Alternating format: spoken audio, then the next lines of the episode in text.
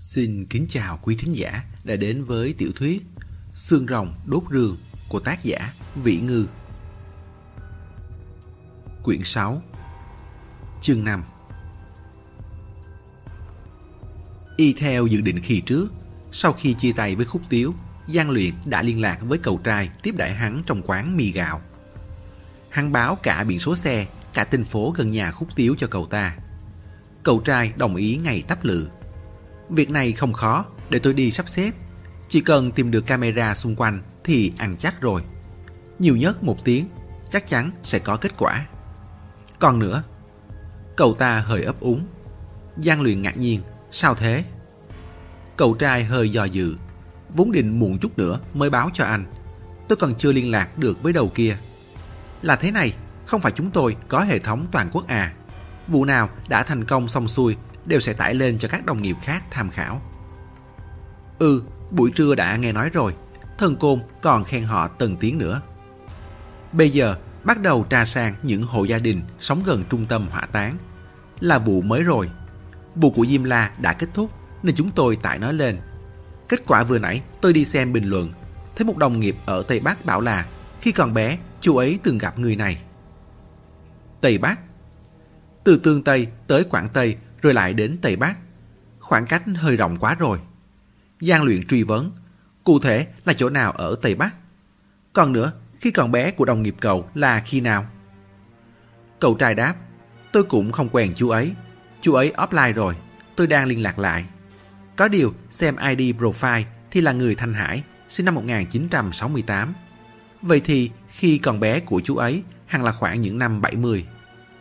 Tôi báo trước với anh thế thôi, đợi bao giờ điều tra xong sẽ gọi lại cho anh. Anh yên tâm, khẩu hiệu của chúng tôi là chuyên nghiệp và cẩn thận, tuyệt đối sẽ không bỏ sót dấu vết nào. Cúp máy, gian luyện bần thần một lúc. Những năm 70, Thanh Hải. Có khả năng này. Ban đầu Diêm La bỏ nhà trốn đi là vào những năm 60. Cuối những năm 80 thì làm lao công quét đường. Năm 93 gặp tai nạn giao thông bỏ mình. Trong thân thế của ông ta có ít nhất hai ba mươi năm không rõ đã làm gì, ở đâu. Hai ba mươi năm này cũng đủ để ông ta đi bất kỳ đâu. Xuất hiện ở Thanh Hải cũng chẳng có gì đáng ngạc nhiên. Hơn nữa, chân ông ta từng bị tổn thương do giá rét. Vùng cao nguyên Thanh Hải thì đừng nói là tổn thương chân do giá rét. Có chết cống cũng là chuyện rất bình thường. Giang luyện định báo cho thần côn một tiếng. Lại nghĩ Đợi cậu trai kia liên lạc với đồng nghiệp ở Thanh Hải, hỏi rõ rồi báo sau cũng không muộn. Cậu trai kia nói nhiều nhất, mất một tiếng là có thể tra ra được tin tức liên quan tới Mạnh Thiên Tư. Một tiếng, chẳng biết phải giết thời gian thế nào nữa. Giang luyện đi qua đi lại ở đầu phố, nhìn dây thường xuân rủ từ trên tường xuống, lại nhìn đủ loại xe cộ qua lại. Vốn định tổ chức tư duy xem, gặp Mạnh Thiên Tư rồi thì nên nói gì nhưng xe cộ qua lại quá loạn. Ánh đèn xe lắc tới lắc lui, làm hắn không sao tập trung tinh thần được. Tại sao Khúc Tiếu lại nói rằng người bên cạnh Mạnh Thiên Tư, từ mẹ lớn đến Mạnh Kinh Tùng đều sẽ không hoan nghênh hắn? Giang luyện cảm thấy rất khó hiểu. Hắn có định làm gì đâu. Hắn cũng không có mưu đồ xấu xa gì với Mạnh Thiên Tư. Quan hệ hai người bây giờ cùng lắm cũng chỉ được tính là bạn, cao hơn bạn một xíu vậy mà đã bị phòng bị chặn, bị coi là kẻ thù rồi. Hay là những người này là sợ hắn tiến thêm một bước, là gì đó của Mạnh Thiên Tư.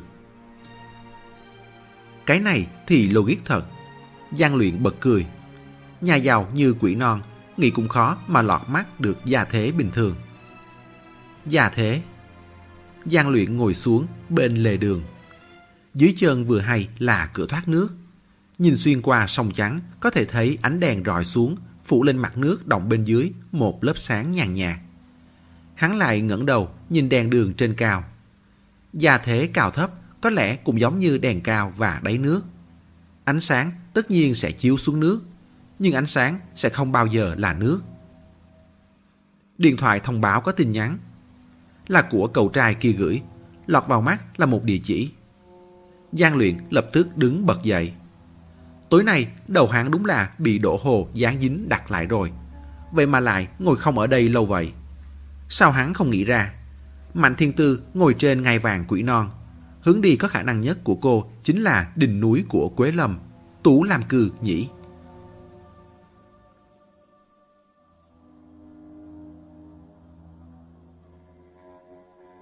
Lễ tân Tú Lam Cư đang loạn cào cào, Nhân viên phục vụ vội vàng dừng nhận đơn, điều chỉnh gian phòng, dành riêng tầng cao nhất ra làm khu vực chuyên dụng. Trong khu ngồi đợi cho khách ở sảnh lớn, Mạnh Kinh Tùng đang ngồi trên sofa, dặn dò bàn giao việc cho Lộ Tam Minh.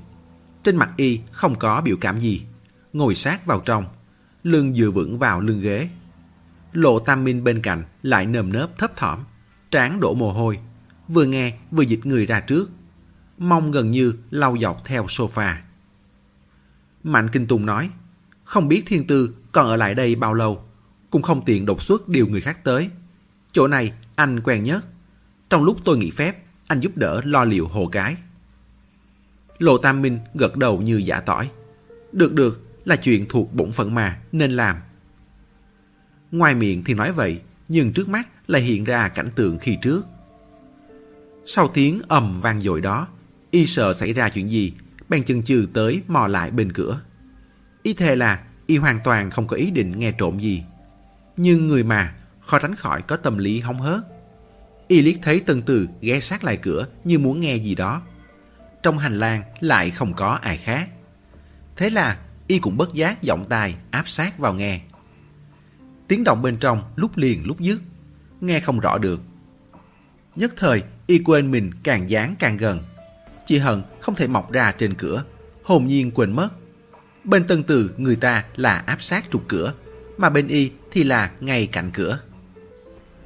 Y nghe thấy Mạnh Thiên Tư nói, trở về phường Quế Non đi, một tháng tới đừng có xuất hiện trước mặt tôi.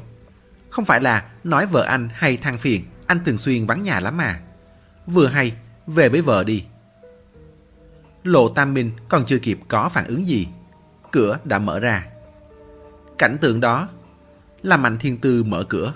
Mạnh Kinh Tùng cũng đứng bên cửa. Mà cái đầu bóng lượng kia thì y như bày vật cống vậy. Cứ thế đặt chinh in trước mặt hai người không sót cái gì. May mà hạ bàn khá vững. Bằng không vừa mở cửa ra, y đã ngã vào thì xấu hổ chết mất. Nhưng y như thế này cũng đáng xấu hổ lắm rồi. Cái mặt mò của y đỏ được lên như mông khỉ. Nóng làng xuống cổ, bốc lên đỉnh hói. Mà tân từ thì nương có y che chắn hỏa lực cho, đã lặng lẽ đổi về tư thế an yên, dịch ra xa. Dựa tường mà đứng như thể ban nãy, hắn chỉ suy nghĩ về nhân sinh trong hành lang. Lộ Tam Minh không dám ngẩng đầu lên. Y nhích người, lặng lẽ không tiếng động nhường đường cho Mạnh Kinh Tùng. Mạnh Kinh Tùng sửa lại áo rồi đi qua trước mặt Y. Sau đó rầm một tiếng đóng cửa lại. Cũng không đập vào Lộ Tam Minh. Xong Y thà bị cửa đập thẳng vào đầu, bất tỉnh ngã lăn ra đất tại chỗ, rồi được người ta khiêng ra xa còn hơn.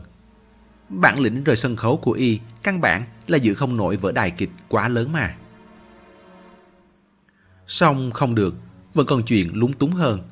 Y còn phải ngồi lại nghiêm chỉnh, nghe Mạnh Kinh Tùng bàn giao những việc kế tiếp. Y như có gai sau lưng vậy, thế nên càng thêm kính nể Mạnh Kinh Tùng. Đủ để thấy người ta lên được chức trợ lý đặc biệt này là bởi có bản lĩnh. Khả năng bình tĩnh coi như mọi chuyện đều chưa từng xảy ra này. Lộ Tam Minh Y cả đời cũng chẳng làm được. Mạnh Kinh Tùng vẫn đang tiếp tục. Nhưng các cô bác chắc chắn sẽ quan tâm đến tình huống của cô Mạnh. Nhất là khi tôi không có mặt, họ sẽ càng quan tâm hơn. Nhất định sẽ có người hỏi anh, anh để ý chút. Trong lòng Lộ Tam Minh chẳng hiểu ra sao hết. Để ý chút? Để ý thế nào? Để ý tới mức độ nào? Mạnh Kinh Tùng có thể nói bớt hàm hồ hơn không? Nhưng Mạnh Kinh Tùng lại quyết định cứ hàm hồ như vậy. Y đứng dậy, kéo cần kéo vali lên. Anh bận tiếp đi, không cần tiện đâu. Giống mọi khách sạn chú trọng kín đáo khác, lối đi vào Tú làm cư là một đường hình khuyên. Muốn đi vào phải lượn một vòng. Giang luyện lười gây khó dễ với tài xế, xuống xe ở đầu đường. Đang đi về phía cổng thì chợt thấy ngoài cổng đổ một chiếc xe. Có người đang mở cốc sau ra bỏ đồ vào. Thân hình đó dòng giống Mạnh Kinh Tùng. Người kia bỏ đồ vào xong thì đi thẳng lên ngồi vào ghế lái. Bởi vậy nên từ đầu tới cuối, Giang Luyện cũng không trông thấy mặt y. Nhưng nắp cốp sau hạ xuống rồi, hắn thấy được biển số xe. Cách đây không lâu, hắn vừa mới nhờ người ta tra biển số xe này nên ấn tượng rất sâu. Một ý nghĩ lướt vụt qua trong đầu gian Luyện. Đây là sắp đi. Hắn dừng bước, ngắm phương hướng xe chạy rồi lùi ra sau.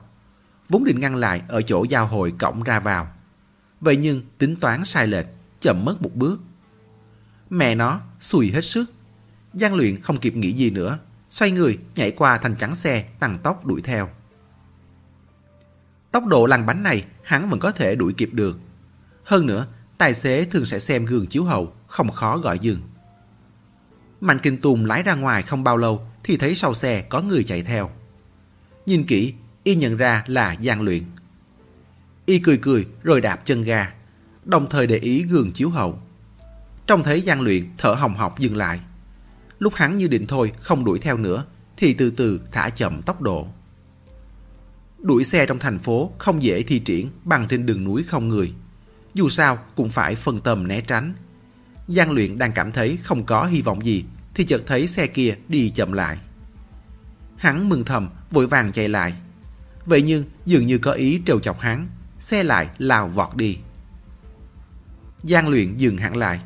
Hắn cảm thấy Mạnh Thiên Tư sẽ không nhàm chán như thế. Cách đó không xa, xe cũng đổ lại ven đường. Cửa sổ bên ghế lái hạ xuống. Phút chốc có hơi khói lượn lờ bay ra. Lát sau còn có cánh tay vươn ra ngoài búng rơi tàn thuốc. Tư thế búng tàn thuốc như đang khiêu khích vậy. Giang luyện đi tới. Đến gần rồi, Hằng phát hiện ra trong xe kỳ thực chỉ có một mình Mạnh Kinh Tùng. Y bình thản hút thuốc, nhả khói về phía bùa bình an treo trước xe. Giang luyện đứng lại cách ghế lái một mét. Nhìn y một lúc rồi lạnh nhạt nói. Trợ lý Mạnh, anh chẳng thú vị gì hết. Mạnh Kinh Tùng cười cười, chìa bao thuốc lá đã mở nắp ra. Làm điếu không? Thế gian luyện lành mặt không đáp, y lại rút tay về. Bình thường tôi cũng không hút, có điều lần này được nghỉ phép dài hạn nên không cần kiên kỳ. Trợ lý Mạnh là người tận trách, sao lại vứt cô Mạnh sang một bên, một mình nghỉ phép dài hạn thế? Mạnh Kinh Tùng nói, lúc cậu rời khỏi Vân Mộng Phong, không phải đã để lại số điện thoại và một bức vẽ cho thiên tư sao? Đều bị tôi đốt đi rồi. Cô ấy chưa lấy được. Hôm nay biết được, tức giận bảo tôi cút về nghỉ phép. Nói đoạn, y để ý sắc mặt gian luyện, cho rằng hắn sẽ kích động hoặc tức giận. Nhưng không có. Giang luyện như đã biết từ sớm, không kinh ngạc cũng chẳng nổi giận. Im lặng một thoáng rồi hỏi y. Cô Mạnh kết bạn đều là vậy sao? Bản thân không biết cái gì, không hiểu ra sao, đã bị người khác sắp xếp rồi. Mạnh Kinh Tùng trả lời, nếu chỉ là kết bạn thôi thì không. Nói tới đây, y chợt đổi chủ đề. Cậu biết không, năm đó cụ đoàn yêu một tay người Anh. Kết quả là người đó bất hạnh đột tử. Cụ đoàn trong cơn đau lòng đã chu du thế giới, ba năm không về. Giang luyện biết đây là lời dẫn, tất nhiên là sẽ dẫn sang chuyện chính nên chỉ yên lặng lắng nghe. Sau đó rút cuộc cũng về nước. Thực ra lúc đó bà ấy về vẫn chưa tới 30 tuổi. Đang trong tuổi xuân. Mọi người đều hy vọng rằng bà ấy có thể nhìn về phía trước. Không phải có bài hát cũng hát vậy à. Tình cũ mất rồi mới có bạn lữ mới. Thế nên đều bóng gió trước mặt bà ấy, quanh co lòng vòng, lời trong lời ngoài đều là ý muốn giúp bà ấy đi xem mắt. Thế nên một ngày nọ, cụ đoàn đã vào từ đường quỷ non trong phường Quế Non. Thề rằng cả đời không lấy chồng ngay trước tượng bà cố nội. Từ đó về sau không còn ai nhắc lại những lời này trước mặt bà ấy nữa. Giang luyện lờ mờ cảm thấy có gì đó không ổn. Mạnh Kinh Tùng nhìn về phía hắn, như muốn cười xong lại điều chỉnh vẻ mặt thất bại. Nụ cười rất quá dị chẳng ra sao. Năm sáu năm trước, Thiên Tư Thiên Tư là người thứ hai trong suốt nhiều năm nay thề lời thề này. Lúc đó tôi... Nói tới đây, y ngừng lại. Dùng bụng ngón trỏ và ngón cái chậm rãi bóc tắt đầu điếu thuốc hay còn đang sáng rực. Trong hơi khói trộn lẫn chút mùi khét khó nói. Lúc đó tôi muốn cản cô ấy lại, nhưng cản không được. Cậu không biết đấy thôi, cô ấy mà nổi cơn lên thì tư thế chẳng thua gì. Gặp Phật giết Phật, căn bản không thể cản được. Y vo vo tàn thuốc đã tắt trong lòng bàn tay. Không ai ép cô ấy cả, khi đó cô ấy còn quá trẻ, quá dễ kích động. Nhưng cậu phải biết rằng, những người lớn lên trong quy củ, lề thói xưa như chúng tôi đều rất coi trọng chữ tín.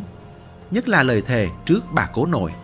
Nếu đã không cản được, thì lời cô ấy nói ra sẽ đâm sâu sinh trưởng trong xương tủy cô ấy, theo cô ấy cả đời. Nhiều năm như vậy, tôi cũng không biết thiên tư có từng hối hận hay không. Mạnh Kinh Tùng chỉ nói tới đây, y muốn rít thêm một hơi thuốc nữa. Lúc này mới phát hiện ra điếu thuốc đó đã sớm bị y bóp cho không còn ra hình thù gì nữa. Muốn chầm thêm điếu khác thì lại không có hứng thú. Giang Luyện nói, bởi vậy nên mới đề phòng tôi quá mức như vậy. Giữa tôi và cô Mạnh còn chưa có gì đã bị người ta ngăn đi cản lại rồi. Mạnh Kinh Tùng cười cười. Cậu ngốc à, chẳng lẽ chúng tôi lại chờ cô ấy yêu người ta đến chết đi sống lại rồi mới đề phòng? Những chuyện thế này đương nhiên là phải phòng ngừa mọi khả năng có thể xuất hiện rồi. Dập được là dập ngay lập tức. Tôi thừa nhận vì tôi làm không được quang minh cho lắm. Lúc đó thiên tư cũng chẳng dễ chịu gì. Nhưng mấy ngày nay cô ấy cũng đã dần cho chuyện này trôi đi. Nếu không phải hôm nay bất chợt gặp lại cậu, thì việc này chẳng phải đã thật sự trôi qua rồi sao? Y thở dài. Còn giữa hai người có cái gì hay không? Cậu tự hỏi lại mình đi. Chẳng lẽ việc tôi và cô Nam làm là chỉ là lò bò trắng răng, bồn tẩu mù quáng? Lời này hôm nay tôi cũng đã nói với Thiên Tư rồi. Mong cô ấy suy nghĩ rõ ràng. Đừng khiến mình dây vào, người khác cũng không chịu nổi. Y khởi động xe. Đi đây, nghỉ phép dài hạn cũng tốt. Ông đây đường đường là trợ lý đặc biệt của quỷ non, mà cả ngày cứ phải đi phòng phòng chặn chặn cái việc này. Ông đây còn thấy khó chịu nữa là chẳng bằng nghỉ phép dài hạn còn hơn. Y đạp chân ga, nhanh chóng rời đi.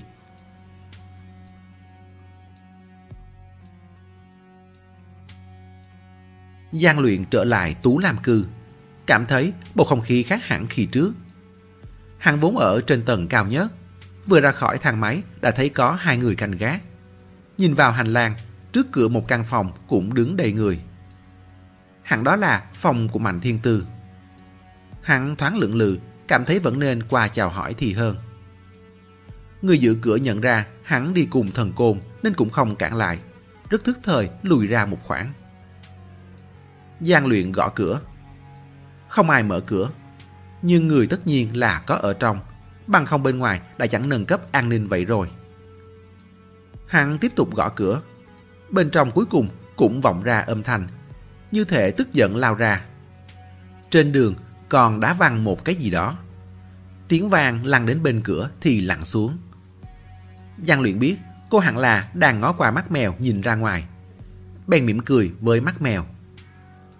Lát sau cửa mở. Mạnh Thiên Tư đã thay áo ngủ. Vạt áo gấm màu ngọc rụ thẳng xuống tới bắp chân. Bàn chân trần đi đôi dép bông của khách sạn. Mắt cá chân nhỏ nhắn trắng trẻo. Trên mắt cá chân không còn đeo chuông vàng nữa. Đại khái là món đồ đó rất quý giá, bình thường đều không đeo. Cô ngước mắt nhìn Giang Luyện rồi lại nhanh chóng cụp mắt xuống. Mi mắt hơi sưng sưng, ửng đỏ. Nhìn ra sau cô, bàn ghế đúng là bị lật đổ thật. Mạnh Kinh Tùng nói không sai. Quả nhiên đã nổi giận, làm cái bàn phải chịu nàng Nói gì bây giờ? Giang luyện nhớ ra mình vốn định tới để giải thích. Nhưng hình như hiện giờ cũng không cần phải giải thích gì nữa. Ngược lại là Mạnh Thiên Tư cất tiếng trước. Cô nói, ban nãy tôi gặp thần côn rồi. Ông ấy đã kể cho tôi nghe tiến triển đầu này của hai người. À đúng, thần côn. Giang luyện gần như đã quên sạch lão. Bắt đầu từ thần côn là tốt nhất, không nhạy cảm, cũng không có gì phải xấu hổ. Hắn gật đầu. Ừ, đã tra được rất nhiều manh mối từ Diêm La. Phải xem xét từng cái một. Nếu cô đã tới thì có muốn cùng đi tra không? Mạnh Thiên Tư nở nụ cười gượng gạo. Tôi không đi đâu. Tôi thực sự, tôi rất bận. Cô từ cả người lên cánh cửa, móng tay nhẹ nhẹ cọ lên một bên mặt cửa. Bận lắm, tôi thấy tôi nên mau chóng quay về thì hơn. Đành nhờ cậy. Nhờ cậy cả vào hai người rồi. Cô lùi ra sau một bước, chậm rãi đóng cửa lại. Mắt thấy cửa sắp đóng lại, Giang Luyện đột nhiên tiến lên một bước, chống tay giữ cửa lại.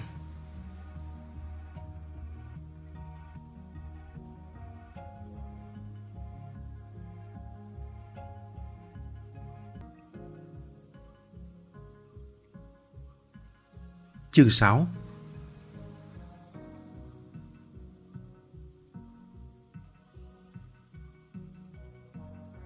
Mạnh thiên tư giật nảy mình. Giang luyện nhìn cánh tay chống cửa của mình. Thực ra hắn ra tay quá nhanh. Lúc ra tay còn chưa nghĩ ra muốn nói gì. Lát sau, hắn cúi đầu nhìn Mạnh thiên tư, nói Ở lại đi, cùng nhau trà. Mạnh thiên tư bị hắn làm cho ngớ ra. Cánh tay giấu sau lưng lại bắt đầu không tự chủ được, cò cò mặt cửa. Tôi gần đây rất bận. Giang luyện muốn cười. Ừ, cô bận thật bận trà nóng cho cánh cửa chứ gì. Hắn nói, Thiên Tư, cô ra ngoài đi, cô ở trong đó quá lâu rồi. Mạnh Thiên Tư không hiểu ra sao. Cô ở trong đâu quá lâu cơ? Phòng trọ á? Cô vừa mới vào đêm nay thôi mà. Giang luyện nói tiếp, cô phải ra ngoài nhiều hơn, hít thở nhiều hơn. Còn nữa, hằng cúi đầu gập bàn tay trái lại, ngón cái bấm bấm lên đúng ngón tay. Để tôi tính xem, lần này chắc là cô phải ở lại đấy. Mạnh Thiên Tư cũng nhìn tay trái hắn. Hắn còn biết bấm tay nữa à, nói hưu, nói vượng. Sinh ra trong nhà quỷ non, từ nhỏ cô đã được tiếp xúc với đủ loại người, rất quen thuộc với một số ngón nghề.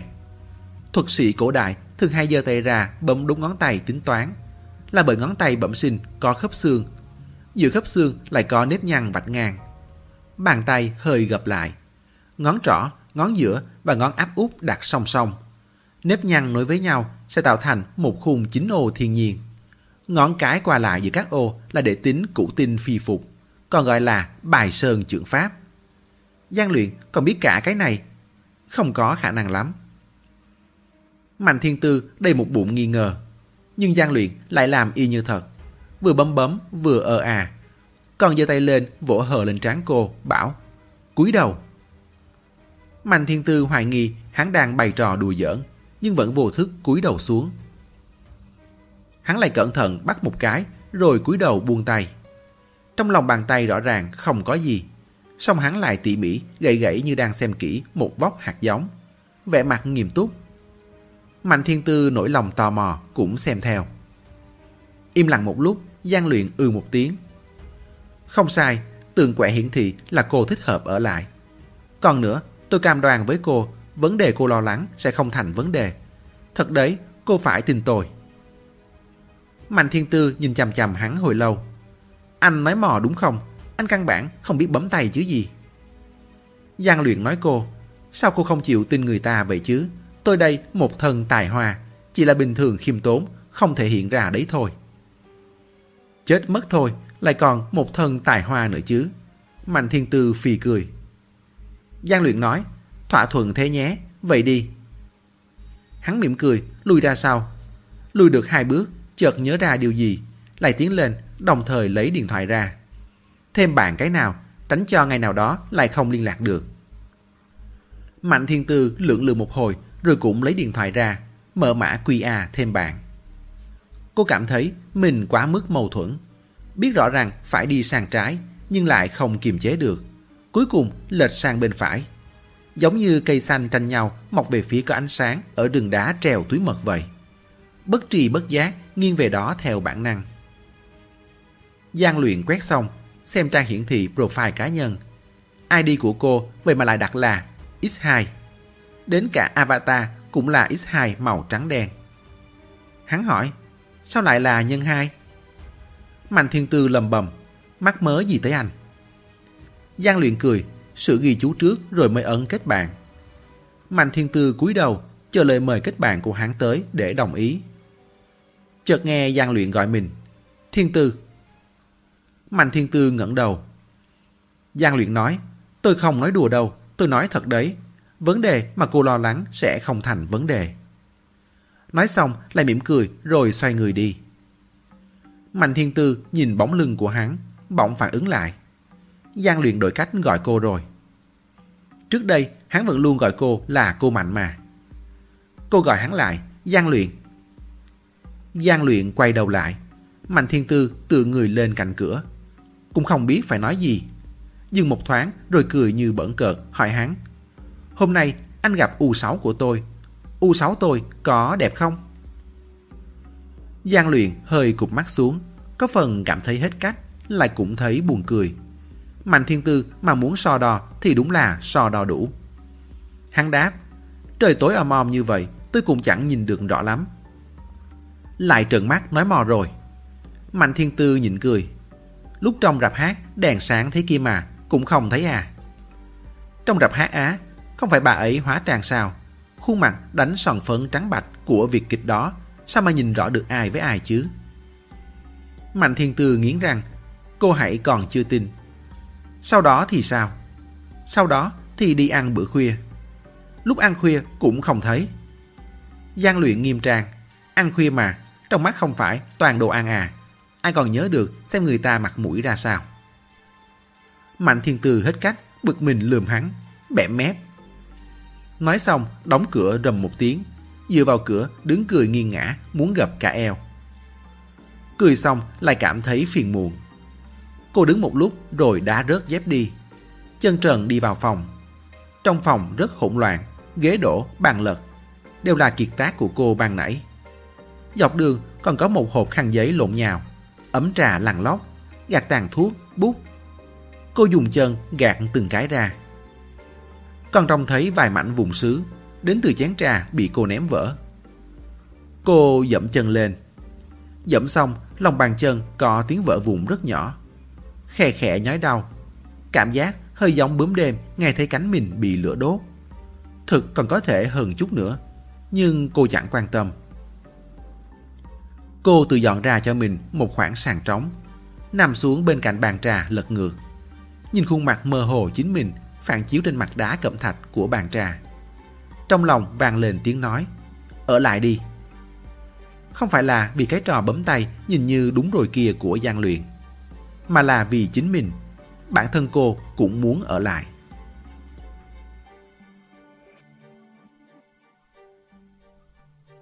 Giang Luyện về tới cửa rồi, nghĩ nghĩ một chút lại đổi hướng, gõ cửa phòng thần côn. Tâm trạng hiện giờ không nói rõ ra được. Không muốn ở một mình, có người nói chuyện vẫn vờ với mình cũng tốt. Bấm chuông một lúc, không ai ra mở cửa. Giang luyện hơi thắc mắc, bấm lại lần nữa. Lần này, cửa lập tức mở ra. Thần côn ra mở cửa, quấn một cái khăn tắm lớn. Thực ra, đàn ông đa số đều quấn khăn tắm ngang hông. Song chẳng biết có phải là thần côn không quen hay không, mà ngừng nghịu quấn hẳn lên ngực. Trên đầu còn bọc khăn bông, trông như người Ả Rập vậy. Có lẽ là vừa bò từ bồn tắm ra, trên người vẫn đang tòng tổng nhỏ nước.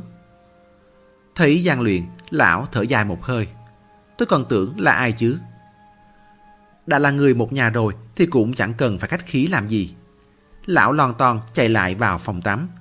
Chợt nghe tiếng nước ào ào, phỏng chừng lại vào nước rồi.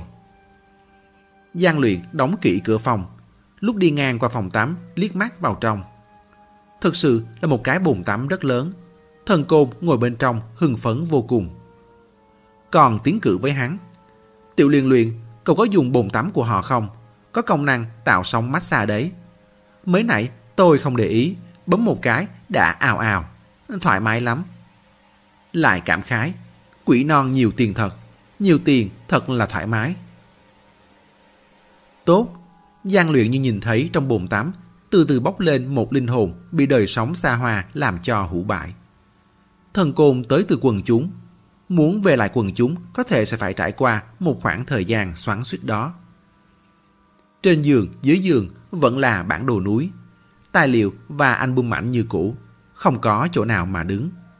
Giang luyện tự dọn ra cho mình một khoảng sàn, khoanh chân ngồi xuống bên mép giường. Thuận tay nhặt một quyển album lại xem. Quyển album đã rất cũ, lúc mở ra còn dính bụi vào tay. Ảnh chụp là hình đen trắng, có vài tấm còn có viền hoa. Trên mỗi trang đều là một lớp giấy mica mỏng dùng để bảo vệ ảnh chụp gian luyện lờ đảng lật xem, vốn định tâm sự chuyện Mạnh Thiên Tư với thần côn. Đáng tiếc là không tìm được cách mở lời nào thích hợp. Lật thêm vài trang nữa, sự chú ý lại bị ảnh chụp hấp dẫn. Có một bức được chụp từ trên cao xuống. Địa thế nơi này thật kỳ lạ, trùng trùng những ngọn núi thấp. Số lượng có thể so với rừng đá, nhưng lại không giống. Rừng đá, ngọn nào ngọn nấy đều chọc trời như những ngọn núi này thì lại thấp lè tè. Thoạt nhìn hơi giống vứt lung tung một đống bánh ú bằng đá. Trái một cái, phải một cái. Lật ra sau, chủ yếu là phong cảnh. Cũng có nhà, hộ gia đình. Nhìn quần áo đều là của những năm 60, 70. Giang luyện chưa từng gặp loại địa hình này. Mấy album bên chân giường chú là chụp ở đầu thế. Thần Côn đáp, Quảng Tây đều là Quảng Tây cả. Mấy quyển đó tôi đều không xem kỹ, chỉ lướt qua qua thôi, không có đoàn tiểu thư. Ờ, không có cụ đoàn thì không xem. Dở tư liệu cái gì chứ? Đu thần tượng thì có. Giang luyện cáo, địa hình này là làm sao thế? Nói đến chuyện này, thần côn vẫn rất chuyên nghiệp. Lão rào rào đập nước, dương dương đắc ý. Cái này cậu không hiểu rồi. Thì ra đó là một xã, diện tích chỉ hơn 100 cây số vuông mà đã có hơn 3.000 núi đá, hình dáng như bánh ú hình tam giác, phân bố rải rác. Giữa các núi đá là những khoảng đất bằng nhỏ. Gọi theo tiếng choang thì là lọng. Dịch ra có nghĩa là góc núi đá. Những khoảng lọng này nhỏ đến mức nào? Có lúc trồng ba chục, năm chục cây ngô là đủ để lấp đầy lọng rồi. Dân bản xứ có thói quen đặt tên cho núi theo số lọng. Chẳng hạn như cái xã đó gọi là xã 500 lọng. Thần Côn cảm khái. Hiện giờ những nơi kiểu này có thể phát triển du lịch được. Nhưng vào thời trước thì chỉ có chết nghèo. Chỗ đó đất không có nổi bà thước bằng. Núi không có nổi bà tất bùn. Núi không bùn, không mọc được cây. Chỉ có thể lưa thưa mọc chút cỏ dài. Xung quanh không có sông. Trời mưa cũng không chứa được nước. Cậu biết địa hình Caster rồi đấy. Tính thẩm thấu vào đất quá tốt. Như cái phễu vậy. Mưa xuống chẳng những cuốn trôi lớp bùn bề mặt, ít đến đáng thương trên núi đi, mà còn chui tuốt vào mắt phễu. Núi đá kiểu này lại không có mỏ. Cậu nói xem, người sao ở nổi chứ? Ở rồi, dựa vào cái gì mà sống? Giang luyện hơi thổn thức, nhưng lại cảm thấy lời này không đúng lắm. Hắn lật lại vài tấm ảnh. Không đúng, tôi thấy trong ảnh có nhà, có hộ gia đình mà. Thần Cung nói, Ừ, chắc là dân Trung Quốc chúng ta xưa này vĩ đại bền bỉ đó. Hoàn cảnh sống như vậy, chính dân bản xứ cũng nói là cái đất bị ma quỷ nguyền rủa. Vậy nhưng đời đời kiếp kiếp có người ở. Thấy mấy cái núi bánh ú đó không? Họ có thể đục nhà trong những quả núi đó. Nghe nói đông lạnh, hè nóng. Cậu nói xem có phải là chịu khổ không? Trong đất không phải là nhiều mắc phẹo à? Không chứa được nước. Họ bèn đục đá làm két chứa nước Lộ lộ thông nói, nhìn từ trên cao xuống, mấy cái cát nước cao cao thấp thấp đó trông như sao giăng trên trời vậy. Được lão phổ cập kiến thức vậy, Giang Luyện nhìn lại những con người trong hình. Xem kỹ hơn, cũng nảy lòng kính nể. Hắn từ từ lật xem, bất giác buộc miệng hỏi. Hoàn cảnh sống khắc nghiệt vậy, sao họ không rời đi? Thần côn hừ một tiếng. Tiểu liên luyện, cậu nói nghe hơi bị, thế sao không ăn thịt đó? Cậu đương nhiên nói đi là đi rồi. Ở đâu mà chẳng sống được. Nhưng cậu nghĩ cho họ mà xem. Một chữ bẻ đôi cũng không biết. Không có kỹ năng gì. Đi ra ngoài nào có dễ dàng vậy. Câu nói thế sao không ăn thịt là câu nói của Tấn Huệ Đế, vị vua thứ hai nhà Tây Tấn. Khi nghe quần thần bẩm báo rằng người dân không còn đủ gạo để ăn. Về sau, dùng địa chỉ sự mù tịch của những kẻ ở tầng lớp, giai cấp có điều kiện cao về cảnh ngộ khó khăn của những người khác, những người ở tầng lớp giai cấp có điều kiện thấp hơn. Thoáng dừng lại rồi bổ sung. Có điều bây giờ thì đi thật rồi. Tôi có hỏi lộ lộ thông. Cậu ta nói những năm 70, 80 còn lác đác có vài hộ gia đình.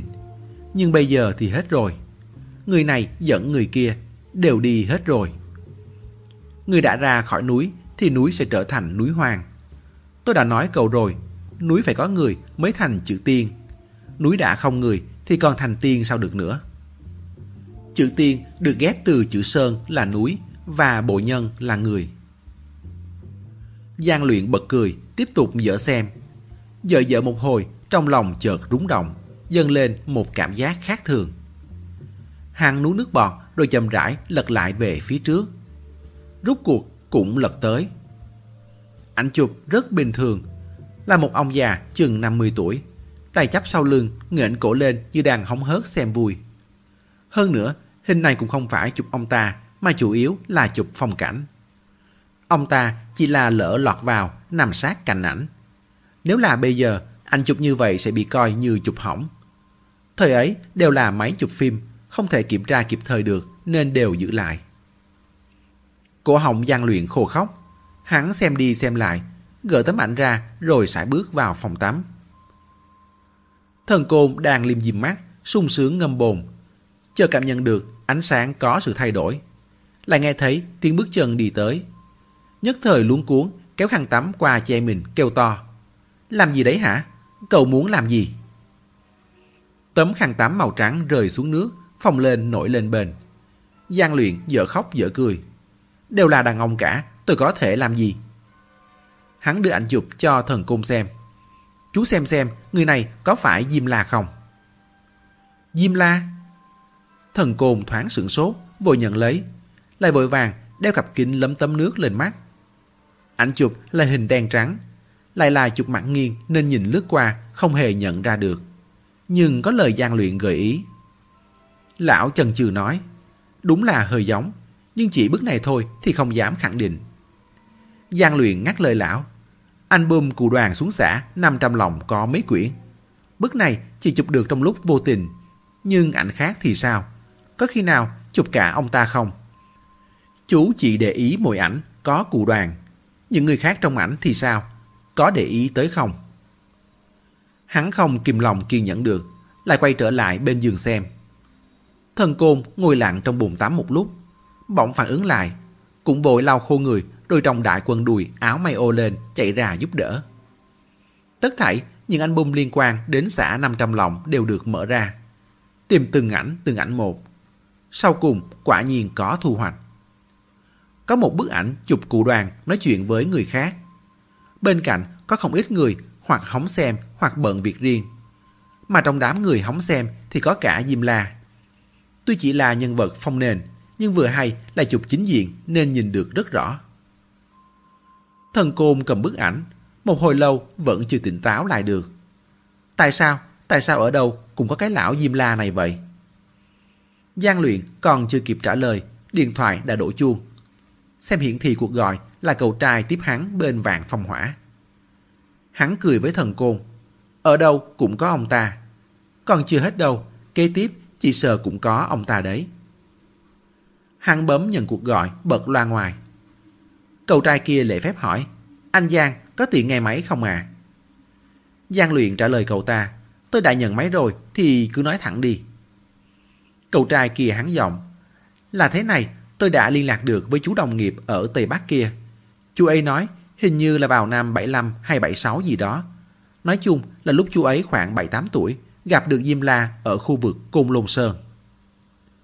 Côn Lôn Sơn? Trong lòng thần côn căng lên, rõ ràng có thể nghe thấy được nhưng vẫn sáp lại. Giang luyện lại rất bình tĩnh. Chắc chắn không, có khi nào là chú ấy năm đó còn nhỏ tuổi nên nhớ nhầm không? Cậu trai vô cùng chắc chắn. Tuyệt đối là không, có mấy nguyên nhân sau. Một là tướng mạo của Diêm La rất đặc thù. Gương mặt đó người thường nhìn thấy đều có ấn tượng mạnh. Hai là lúc Diêm La vào núi không chỉ đi một mình mà còn dẫn theo một bà cụ. Trong núi ít người tới, đột nhiên xuất hiện hai người từ ngoài vào, rất dễ gây chú ý. Nghe nói bà cụ kia rất có khí chất. Quần áo mũ nón đều không tầm thường. Lúc đồng nghiệp tôi bắt chuyện với họ, bà cụ kia còn cho chú ấy một cái kẹo. Dây gói kẹo còn là tiếng Tây, kẹo ngoại quốc. Đồng nghiệp tôi còn tưởng là gặp phải đặc vụ ngoại quốc. Thời đó rất coi trọng đấu tranh giai cấp mà. Ai ai tính cảnh giác đều cao cả. Chú ấy chạy vội về tìm người lớn. Phụ huynh sợ gây ra chuyện, đè xuống, không dám lộ ra. Anh nói xem, chuyện như vậy sao chú ấy có thể nhớ nhầm? Quan trọng hơn là sau khi hai người đó vào núi, không còn gặp lại nữa. Không đến mấy ngày sau, trên núi ầm ầm lở tuyết. Đồng nghiệp tôi còn nghĩ bụng hai người đó không phải là bị lỡ tuyết chôn vùi mất rồi đấy chứ. Nghe tới hai chữ lỡ tuyết, Giang Luyện chợt giật mình. Hắn nhớ ra hình như từng nghe Mạnh Thiên Tư nói đoàn Văn Hy cuối cùng là chết vì lỡ tuyết. Hắn nói, tôi gửi cho cậu một tấm ảnh, cậu nhờ đồng nghiệp cậu xem hộ xem có phải là bà cụ nằm đó không. Nói đoạn, tìm trong album ảnh một bức chân dung chính diện đoàn Văn Hy tương đối rõ ràng, chụp lại rồi gửi cho cậu trai kia. Lòng ngực thần côn như nổi trống. Trong đầu dần dần hình thành nên một ý nghĩ không lành. Lão nhìn sang Giang Luyện, nhỏ giọng hỏi. Không phải đâu chứ.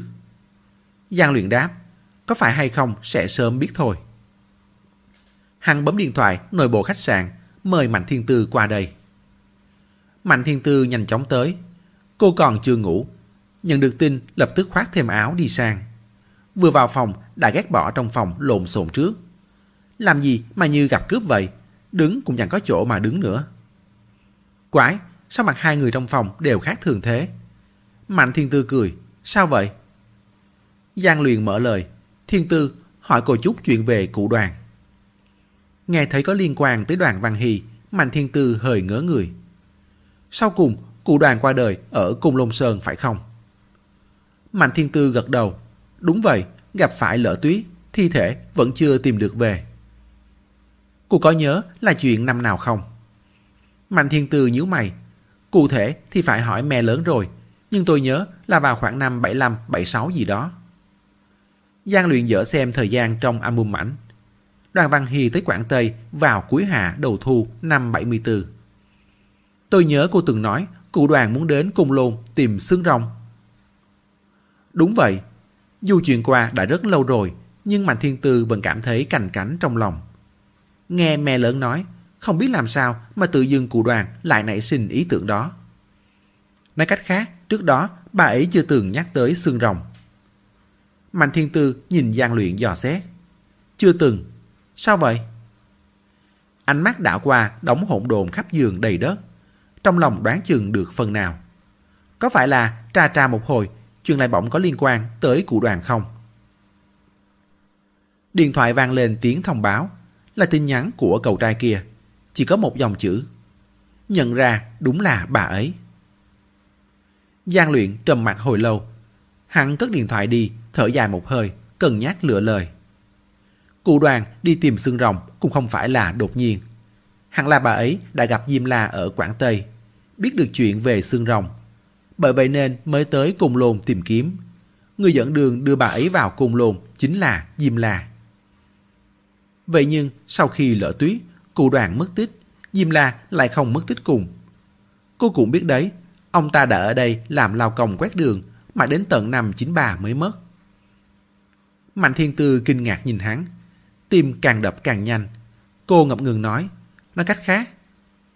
Giang luyện khẽ nói, nói cách khác, năm đó cụ đoàn đã xảy ra chuyện gì? Rút cuộc chết bởi lỡ tuyết hay bởi cái khác? Diêm La là nhân chứng cuối cùng. Kết thúc chương 6. Mời quý thính giả tiếp tục theo dõi chương 7 trong audio tiếp theo. Để ủng hộ kênh, quý vị có thể để lại bình luận cũng như chia sẻ hoặc có thể ủng hộ tài chính trực tiếp về các địa chỉ đã được ghi ở phần mô tả.